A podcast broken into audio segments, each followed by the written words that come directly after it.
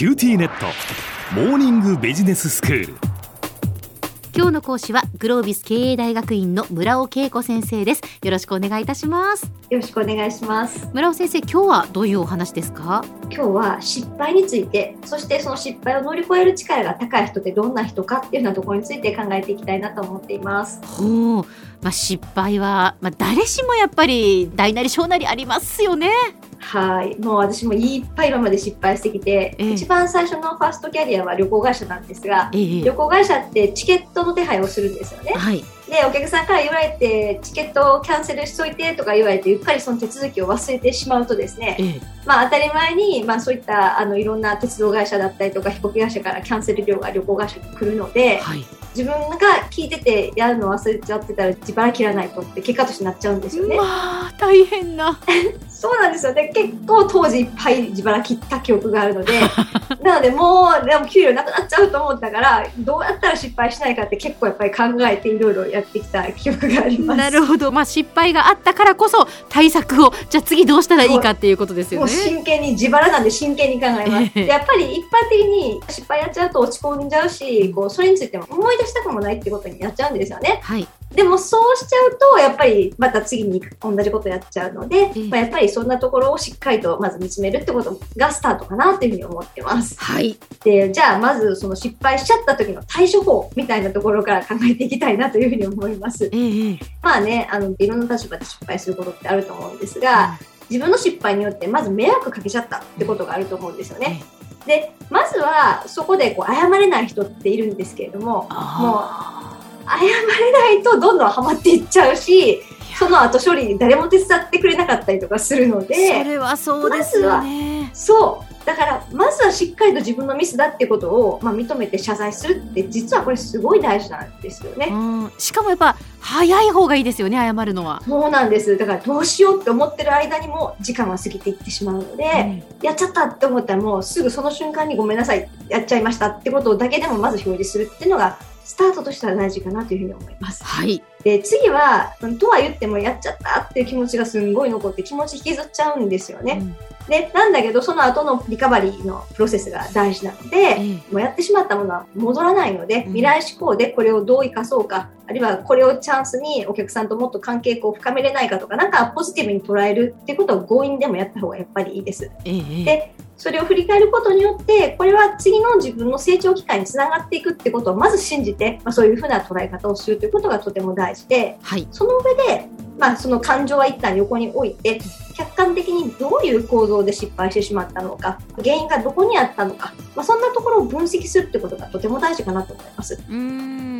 なぜそういうことが起きたかっていうのをきちんと分析しないと次に進めないですよね。そうなんです。キーワードはやっぱり分析っていうことで、うん、まあ、起こってしまったことと、まあ、自分の行動の関係性みたいなところを、まあ、自分を客観視しながら、睡眠が足らなかったから注意力が散漫になっちゃってたなだったりとか、うん、なんかそういった形で自分の日常のプロセスも含めてやっぱり分析するってことが大事かなと思います。はい。それがで初めて同じことを繰り返さないために、じゃあ次に何を意識していけばいいのかとか、まあ自分なりの何らかのこう学びを抽出した上で、まあそれを仕組み化する。そんなプロセスですよね。うんで、ジュニアな場合は、なかなかそれが一人では整理できない場合もあると思うので、うん、まあ上司とか先輩、大体ですね、同じ仕事してると同じミスって大体誰かがやっちゃってたりとかするので、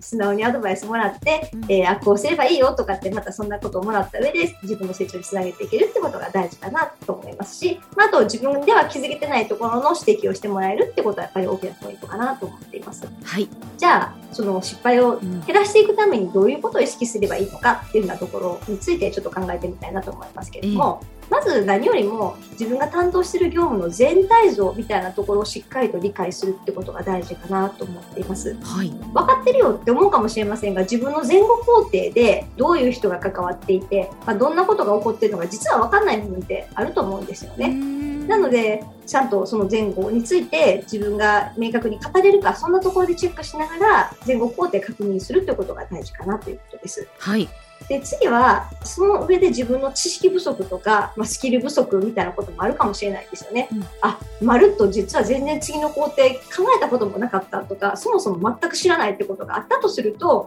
まあ、それはやっぱりしょうがない勉強するしかないと思うので分かんないところを放置せずにちゃんと自分で能力開発をしに行くというふうなところが大事かなと思います。はい、でじゃあ本当もう一個他のポイントとしてはやっぱり失敗しないっていうことがとっても大事なんで自分は絶対失敗しないぞっていう意識を強く持つってすごくマインド面なんですけどこれ実はすごい大事かなと思っていて、うん、なんか自分がもうラストパーソンであるぐらいの覚悟を持つあるいは責任感を持つことができると、まあ、すごく責任持ってチェックすると思うんですよね。なるほど。誰かが見てくれるかもって思った瞬間に甘えかった瞬間に適当な確認をしてしまうってこともやっぱりあると思うので。うん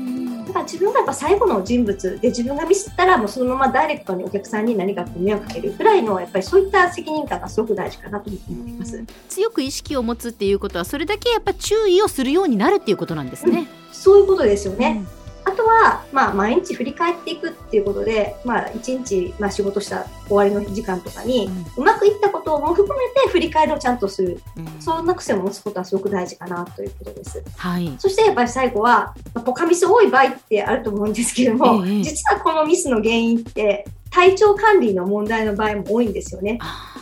睡眠不足とか、はいはい、なので実はほとんどの場合そっちだったりとかするので、まあ、あまりにもポカミス最近多いなっていう場合は実は自分自身の体調面の方に問題があるってことかもしれないので、まあ、そんなこともやっぱり管理すること大事かなと思います。そうですねやっぱり忙しすぎるとかあんまり眠れてないっていうことだと、どうしてもやっぱそれ体も心も疲れますからね。そうなんですだからなんでこれ自分気づけなかったのかなみたいなミスをするときは大体そのパターンだったりとかするんですよね。でまあ、それでも些細なミス繰り返しちゃうこともあると思うんですがその場合は、まあ、やっぱ思い切って一定の休み取るってことは大事かなと思います。うん、で究極的にはそれでもなおミス繰り返す場合は今の仕事合ってないっていう可能性もやっぱりあるんですよね。はい、性格上とかね、えー、だからあまりにもひどい場合はなんかもしかするとそもそもそういう可能性もあるんじゃないかなってことは確認する必要があると思います。はい、では先生今日のまとめをお願いします。はいえー、まあ失敗したりとかミスしたら辛いし振り返りたくもないわけなんですけれども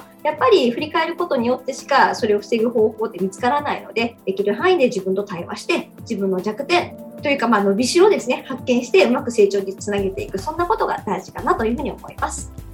今日の講師はグロービス経営大学院の村尾恵子先生でした。どうもありがとうございました。ありがとうございました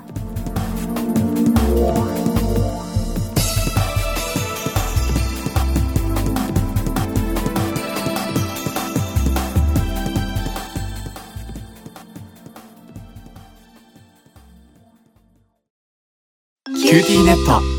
地下って乗り換えたみたいよ。よくそんなに簡単に乗り換えられるわよね。